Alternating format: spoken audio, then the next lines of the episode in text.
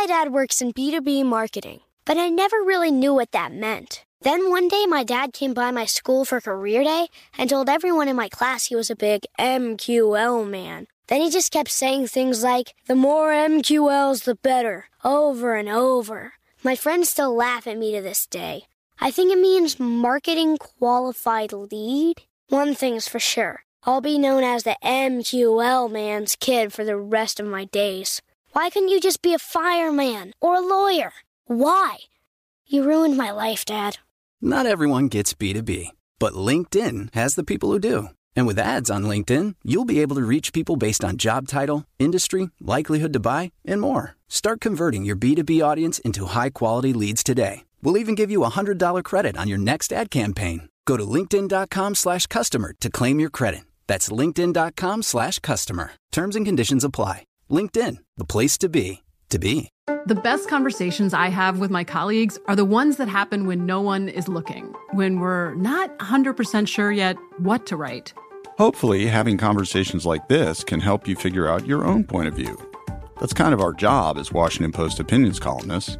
I'm Charles Lane, Deputy Opinion Editor. And I'm Amanda Ripley, a contributing columnist. We're going to bring you into these conversations on a new podcast called Impromptu. Follow Impromptu now, wherever you listen.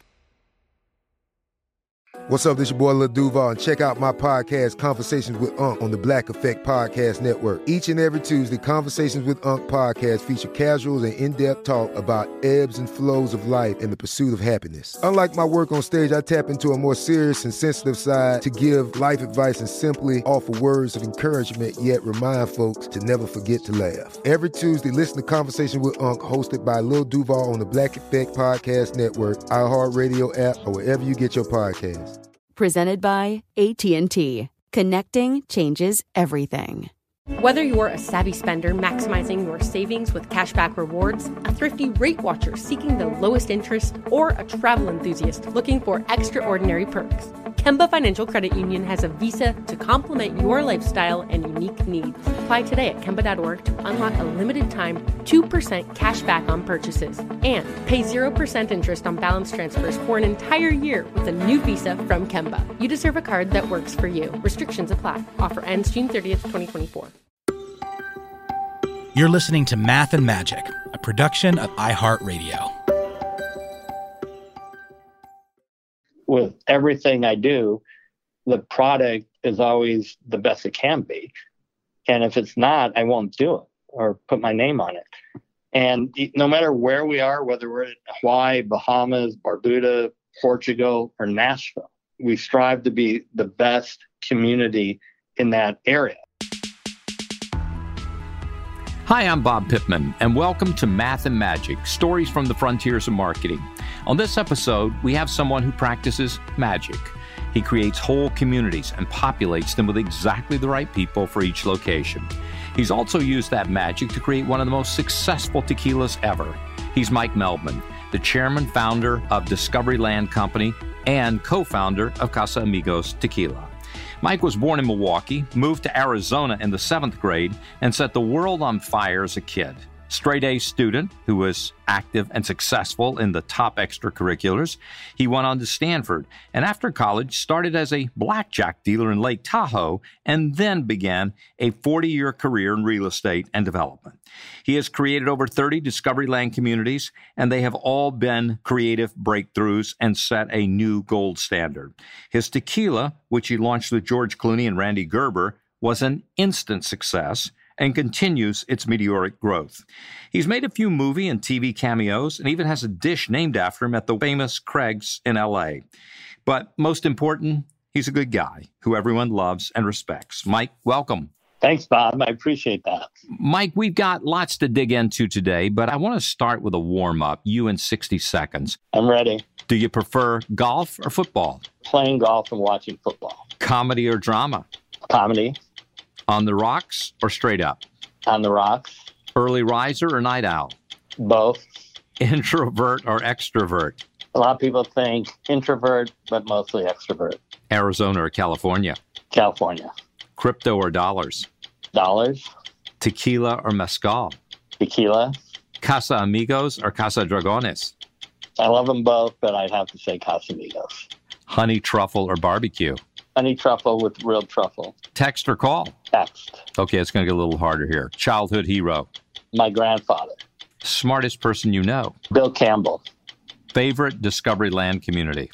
El Dorado. First job? Courtesy clerk at Lucky Stores. Secret talent? It's a secret. Oh, that's good enough. Favorite movie?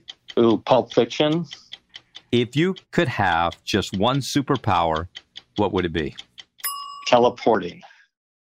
Let's get started.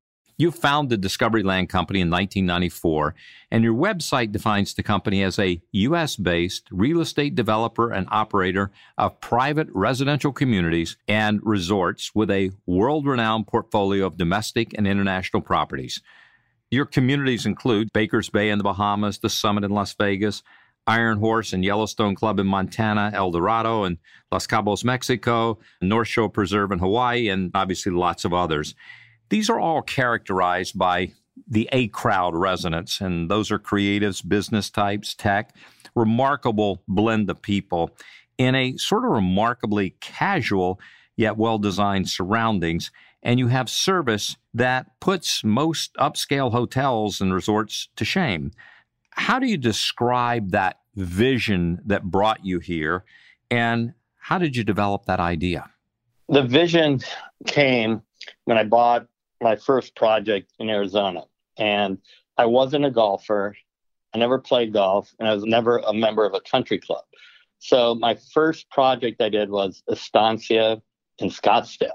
And the whole project kind of just came about a little more organically because I did it on the way I wanted to live. And at the time, I was really young. I was maybe 34, 35 years old. The communities are very casual because when I started them, I didn't grow up with a golf background and a country club background. So I didn't understand the formalities of it, like how to dress and how to act.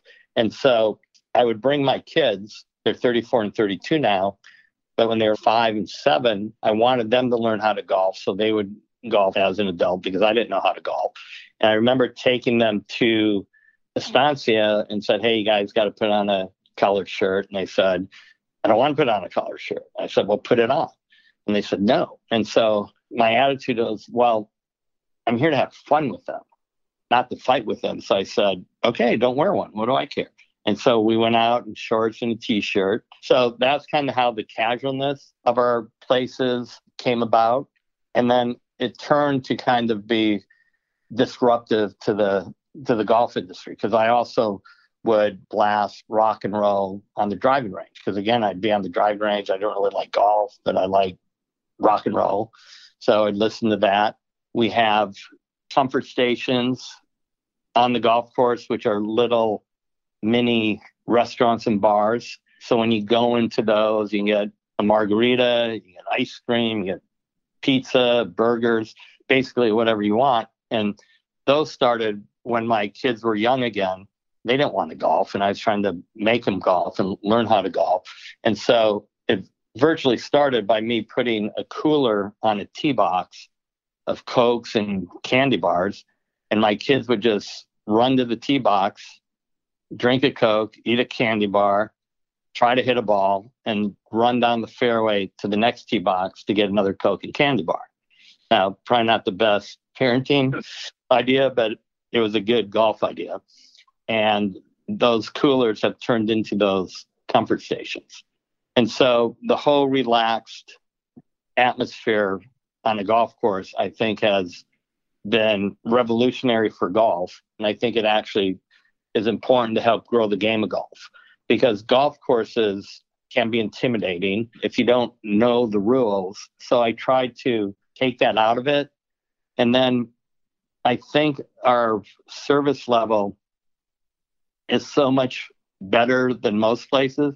Everybody knows each other. The level of service becomes more intimate.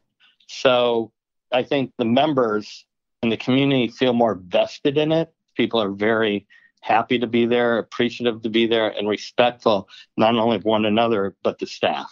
So, when you first started this, did you get pushback from people, though, of going to that limit, or did everybody sort of embrace it and get it intuitively?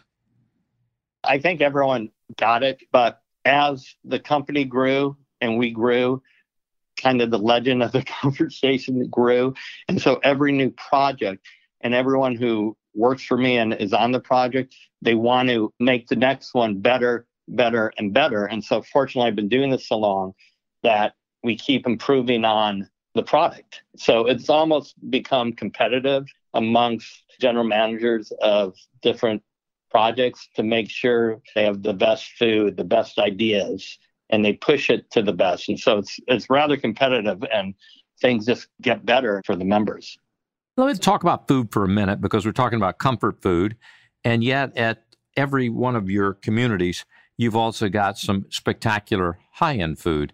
How do you think about food and what role it plays? And then also talk a little bit about design because you also have remarkably cohesive design for communities where people build their own homes. One of the reasons why I've been so successful is that the whole community is integrated together with every aspect of it. We're very active, obviously, on the design side because one of our main pillars is to embrace the local culture and environment. Everything we do, we're trying to be authentic to the place we're at. And so sometimes it might be my version of authenticity for the place. Like at Kukio in Hawaii, I wanted romantic Hawaii. So I remember the architects bringing me all this stuff. Well, this is romantic Hawaii. And it was all like plantation style type of housing because that's what the king lived in. And, you know, so that was their interpretation of luxury and romance. And I said, well, my romantic vision of Hawaii is Kona Village because Kona Village was like huts with thatch roofs it came out beautifully, authentic, and we're one of one. There are a lot of, let's say, hotel companies where you could build a hotel in Maui and it's basically the same hotel they build in Cleveland. And that seems just too easy. So we literally customize every building, every project, you know, for the environment and culture that it's in. On the food front, food has become a huge part of our communities. We have gardens and farms and even zoos at all our projects in order to get fresh vegetables and organic produce. Because, like Bahamas, you know, you buy your food from Sysco or one of the food purveyors. And we go, okay, let's get organic lettuce. Well, by the time it shows up at Baker's Bay, it's soggy and brown. So we had to grow all our own food in order to provide the quality that we want and that the members want. So all that stuff evolves as we go. Today, food's a big deal, organics a big deal. People want to live a healthier lifestyle. So it's really become a focus for all of Discovery. You don't sell land and build infrastructure, you curate and build communities. What is the key to building a community? That's not an easy task. How do you make that happen?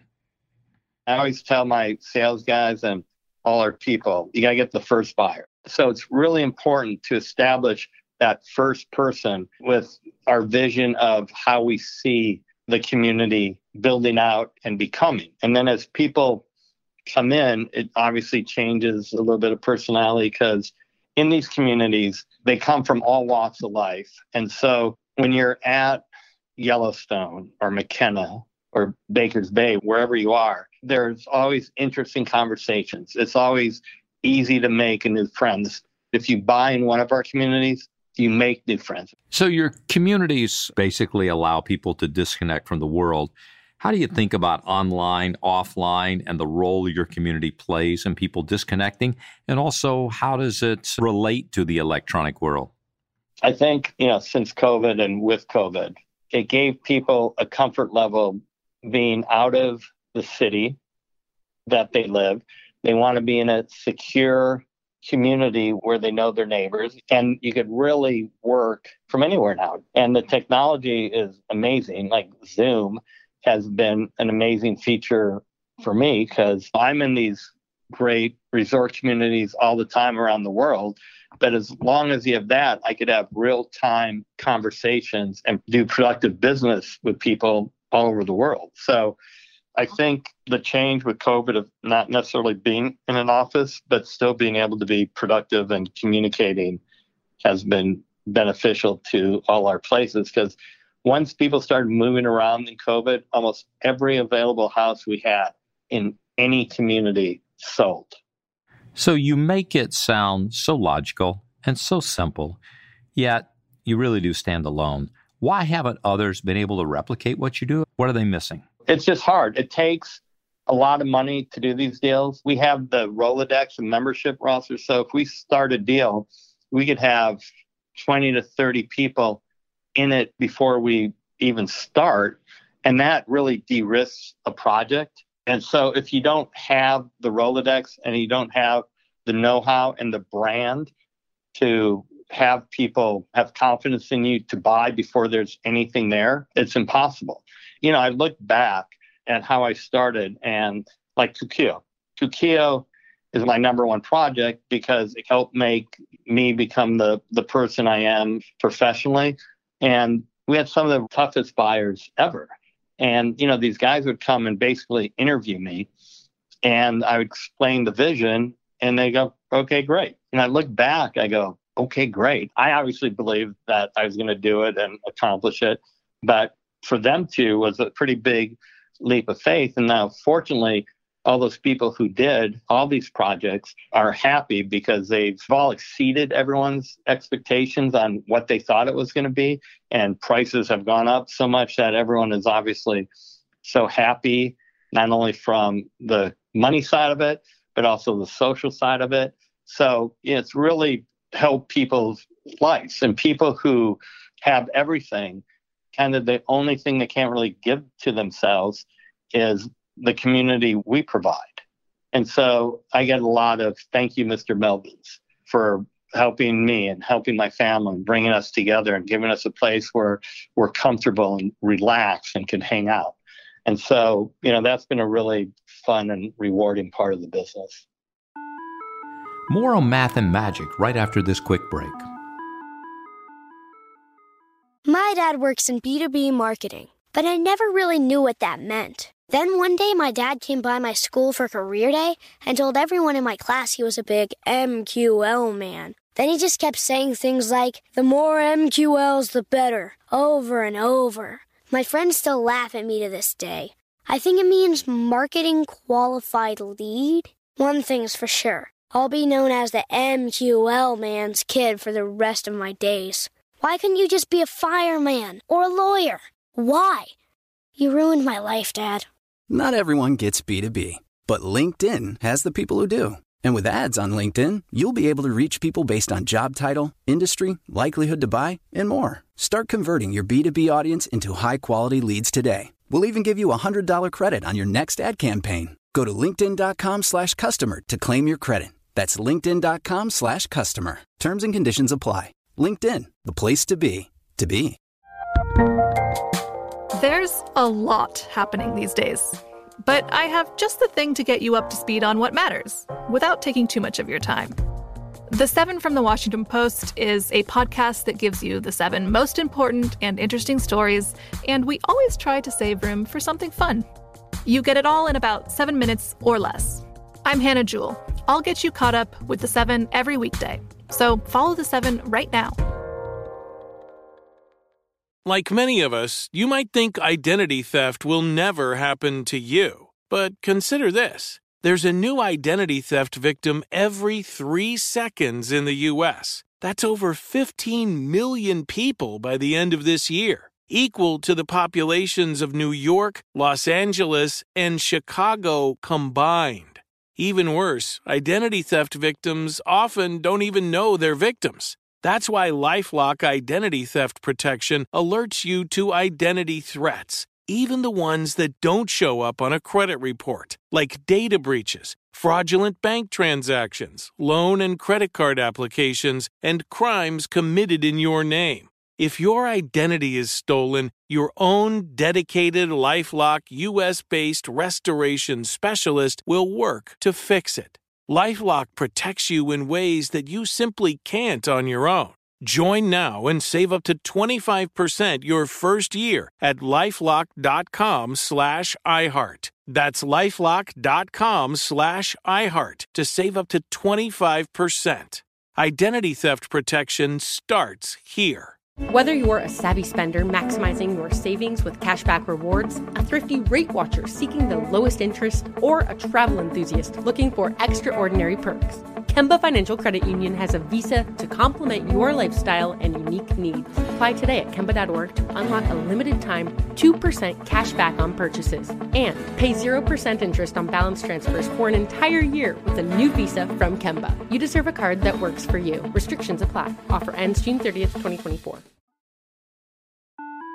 Welcome back to Math and Magic. Let's hear more from my conversation with Mike Meldman. Let's go back in time. You were born in the late 50s, grew up in the 60s and 70s in Milwaukee and Arizona. Uh, can you paint the picture of your family, those places, and that time? What shaped you?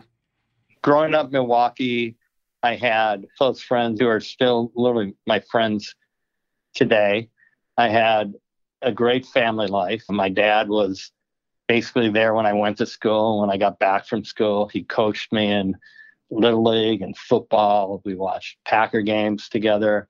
My mom was always there. She was a housewife and mother. My sisters are all about a year and a half from each other. So we were all close, and all our cousins were all the same age. And every Sunday we'd go to grandma and grandpa's house. We we're very middle class, happy, had a great life and childhood. And I moved to Arizona when I was in seventh grade.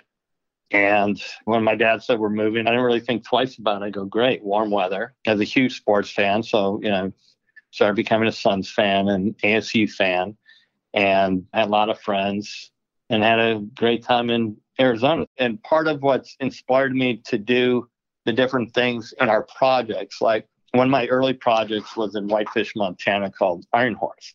And so up in Whitefish, there's a lake. So you could water ski and wakeboard. You go whitewater rafting, you go fly fishing. My kids, again, were young. So I wanted them to be able to do all these things. Because as a kid, I never did any of those cool things. So they were surfing and paddleboarding and outrigger canoeing and free diving and scuba diving and snorkeling and doing all this stuff. And so it inspired me to do things that I didn't do as a kid. And I wanted to provide it for my kids. And then it became a big part of all these clubs. And so I think that's another thing that we stand out. You know, we really have activities and activations for the families. You were a straight A student, a jock. You worked in a supermarket. You ran the school's Key Club and were elected governor of the Key Club for a three state region. You were selected to attend Boys State, which back in those days was a really big deal, hugely prestigious educational program of government instruction for high school students. And you were elected governor there too. And then you even got invited to Boys Nation in Washington, D.C. What does all this tell us about you? Well, yeah, Boys State, they're both very prestigious, but once I got elected Key Club governor, it's a pretty big deal because Key Club is a service organization. It was a good cause. We did a lot of cool things. Like I remember coaching Special Olympics. So you did cool stuff like that, met a lot of people. So when I got to Boys State, and Boys State is kind of meant to be the best of the best. You create these mock governments and I was one party, and the other candidate who was running for governor was my roommate and my best friend from my high school. And usually you win by four or five votes, but I won by like 80 votes. But the good news is he was able, as losing candidate for governor, he went to Boys Nation with me. So we had a blast. It was 1976. It was the bicentennial year. And so instead of a week in Washington, D.C., it was three weeks and did a mock government. We toured all through DC, met our congressman, met the president, it was President Ford at the time, met senators. It was a pretty cool experience that lasted three weeks. What lessons did you learn from your childhood that you still use today? And anything in this that you pass along to your kids as these discovered truths? I had a very loving family. My dad and my grandfather are probably the biggest inspiration in my life, just how much time they spent with us, how loving they were. I grew up being nice to people because I was taught that integrity and character was always instilled in me by my dad and my grandfather, they're great examples because everyone liked them. The kids would want to come hang at our house because my parents were nice. And, you know, my dad was, like I said, our little league coach, and every person on our team, you know, loved and respected him because he was just such a good guy and actually coached us. And like the kids who weren't very good, he would prop them up and make them feel good. And it taught me to protect someone who didn't have the strengths you have. And so my kids, you know, they grew up in a different environment with different resources that I grew up. And they are literally the most unentitled, humble people you'll you'll ever meet. And I give obviously credit to me and their mother, but I really give the credit to my dad and my grandfather because they really instilled this genuine quality to people. And maybe it's a Midwest thing, but it worked. I think it's made me the man I am today. After college, you think about law school, but you don't go. Instead, this recent Stanford grad becomes a blackjack dealer. Then you get into commercial real estate, Fremont, California. You realize maybe you found your calling and you decide to go be your own developer. And your first project, I understand, was a 300 acre site in Portola Valley, California. And I've seen you quoted as talking about what you learned from that first one. Can you give us some of those stories? Yeah. I went to Tahoe Duck Blackjack. And the reason I didn't go to law school is because I bombed the LSATs. Might have got my name right. I don't think I got any other question right. So I went with a couple buddies to Tahoe, dealt blackjack at Harrah's, got into real estate as a broker did really well, decided to start buying land and entitling it on my own. Because what I didn't like about being a broker, you didn't really have control over anything. So I went out and me and a buddy bought the 300 acres in Portola Valley. I didn't obviously have the money to buy it, but I raised it through friends. It was 300 acres. It was zones for 32 homes. And so I go, okay, this is easy. We'll just submit a, you know, a map and sell them and make a bunch of money and I'll be rich. So what happened is the land was located in Portola Valley, which is a basically suburb of Palo Alto, right outside of Stanford. And so every environmental constraint you could think of, this property had. The San Andreas Fault ran right through it. They had kind of a big hillside which had all these landslides. There was a wildlife corridor. There was biological issues.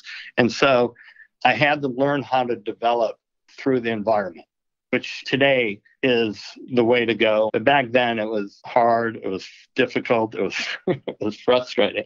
It taught me how to develop properly because most developers buy land mass grade it and throw up as many houses as they can. What this experience taught me was that, okay, well, you build the roads along the natural contours of the land. You keep as much vegetation as you can. You don't clear cut. You don't cut down trees. You put houses, you know, on the geologic solid part of it where landslides aren't going to slide down and hit it because they could actually map the landslides and how far they're going to move and things like that. So I learned how to develop through the environment. And intellectually, it made sense to me too, because as you develop, if you build the roads on the contour and if you don't cut down trees, you save so much money. Because in residential development, all the money is really spent in mass grading and re-vegging and buying landscaping. So if you don't mass grade, you don't grade anything and you don't really cut down trees except for what may be in the roadways and you move them, you save money. So it made intellectual sense to me that this is the right way to develop anyway. Let's jump over to one of your other huge successes, Casamigos Tequila. As a co founder of Casa Dragones, I do have a special appreciation of what you, George, and Rande built. It was an instant success. You had a meteoric growth, still continues, and certainly the billion dollar price tag proved how successful it was, or opened a lot of people's eyes about tequila. Where did the idea come from, and what was the biggest surprise in building that company? So, George Rande and I are all obviously friends and have been friends for a long time. we drank a lot of tequila. We didn't necessarily like any tequila the best. So we came up with the idea to do our own. We probably did 800 samples. I think we got it to where we all thought it was perfect. So initially we did it just for ourselves. And I always said, you know, between all my clubs and between Rande's bars, he had bars at the time, which he obviously had to sell for the tequila, and everything George would drink, we could become a successful company. And so we went to Southern Wine and Spirits. They tested it and they liked it. And so I remember them telling us, well, do you guys have a Blanco? And I remember saying, no, we don't have Blanco. We drink Reposado. They go, we should have a Blanco. I go, why? And they go, well, 85% of the tequila market is Blanco. I go, well, let's do a Blanco. and so we did a Blanco. We launched. And they said, if you could sell 10,000 cases your first year, it'll be a huge success. And so George Rande and I, we produced the 10,000 cases. We went on a road show to Vegas, Miami, and Dallas, and we sold all 10,000 cases. And just literally took off from there. We knew we had something because we were serving it to all our friends. Everyone loved it. So when we sold the company to Diageo, we were doing 167,000 cases a year. We are now doing over 300,000 cases a month. And we just finished our last fiscal year and we're at 2.7 million cases. And I think next year will be closer to 4 million. So we still run it. We're a wholly owned subsidiary of Diageo. And I think we're the third largest spirit brand in the world right now. It is such an amazing success story. And I think for you, especially having this sort of second entrepreneurial success, must tell you something about yourself and certainly put you in a category of very few. With Discovery Land Company and Casamigos, you have proven you're a master with the high end consumer. Auto companies, software, travel, telecommunications, retail all want that customer, but few have succeeded like you have. What are they missing? I think it's really the brand, right? The power of the brand that I created because people trust me. People made money in almost every lot we ever sold. We execute, we're vertically integrated. So we design everything, we operate everything, we build everything. So we actually really know what's going on. And I think with Casamigos, the product was just good, right? If the product was bad, no matter who was behind it, it wouldn't work. And so I think with everything I do, the product is always the best it can be. And if it's not, I won't do it or put my name on it. And no matter where we are, whether we're in Hawaii, Bahamas, Barbuda, Portugal, or Nashville, wherever we are, we strive to be the best community in that area. You have to have a good product. If you could go back in time and give your 21 year old self some advice, what would that advice be? The only advice I probably give myself is just be patient. Because people always ask me, like, hey, did you know this was going to be so good? I'm like, yeah. I mean, somebody had to, right? There's always someone driving and striving to make these places great. And Discovery just happens to be me because it was my brainchild. And so the nice thing is, even 40, 30 years later, you know, I still have that same drive. I've learned a lot. So I think every project we get better, better, and better. I still strive to create the best product, to be the best at what we do. And I've really never lost that. But at 21, I didn't know that. and so I always knew I would be successful, but I just didn't know what scale or what magnitude or what impact it would make to people. And so at 21, you know, I'd probably just tell myself, be patient. We end each episode of Math and Magic by saluting the best of those folks who have that special skill in business for the analytics and for those who have the special skill for the innovation, creative, the promotional, the magic of business. Who would you put on the pedestal? Best in math and the best in magic in the business or marketing world? I'd say math would be Steve Jobs and magic would be Phil Knight. been fortunate to meet them both. And I think they both inspire many people, the whole country, the world. Well, Mike, you have inspired a lot of people. You built communities that bring people together. And in the process, those communities have really defined you. You've really had a unique life, definitely one of a kind. Thanks for sharing your insights and experiences today. I appreciate it, Bob. Thanks for having me. Here are a few things I picked up in my conversation with Mike. One, change the rules. At Discoveryland, Mike has prioritized inclusivity with laid back luxury and no fuss golf courses. The ways he's broken tradition is the reason his properties stand out. Two, work with your environment. While developing his first Discovery Land property, Mike realized he needed to work with, not around, the key features of the environment. We should apply this lesson when making changes to the landscape of our industries. It's important to preserve what works. Three, offer more than products. At Discovery Land, Mike is not just providing four walls and a roof, he's providing community. That's something that can't be easily recreated by competitors. I'm Bob Pittman. Thanks for listening.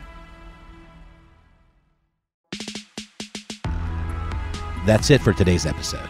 Thanks so much for listening to Math and Magic, a production of iHeartRadio. The show is hosted by Bob Pittman. Special thanks to Susan Ward for booking and wrangling our wonderful talent, which is no small feat.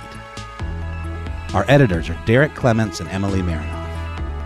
Our producer, Morgan Lavoie. Our executive producer, Nikki Ettore. And of course, Gail, Raul, Eric, Angel, Noel, and everyone who helped bring this show to your ears. Until next time.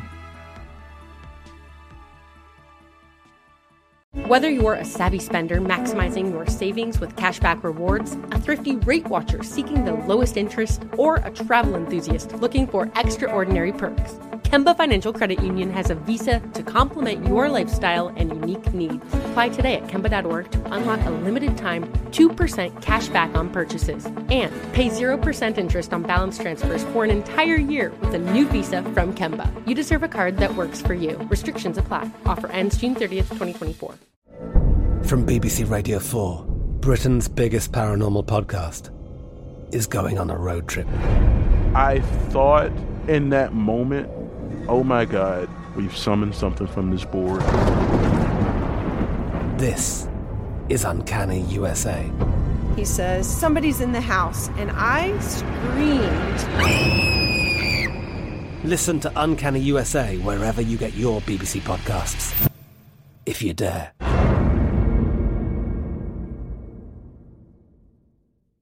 We are the voice of NASCAR. The green flag is in the air, and we are underway. The great American race. The Motor Racing Network.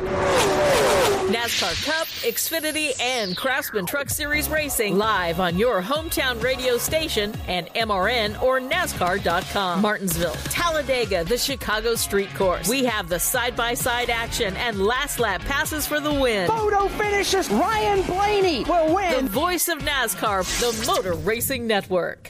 Xfinity has free premium networks for everyone this month, no matter what kind of entertainment you love. Addicted to true crime? Catch killer cases and more spine-tingling shows on A&E Crime Central. Crave adventure? Explore Asian action movies on Hi-YAH. Searching for something extreme? Check out skating, snowboarding, and more on Fuel TV Plus, the global home of action sports. And find crowd-pleasing bops on iHeartRadio's Hit Nation playlist. There's new free shows and movies to love every week. Say free this week in your Xfinity voice remote.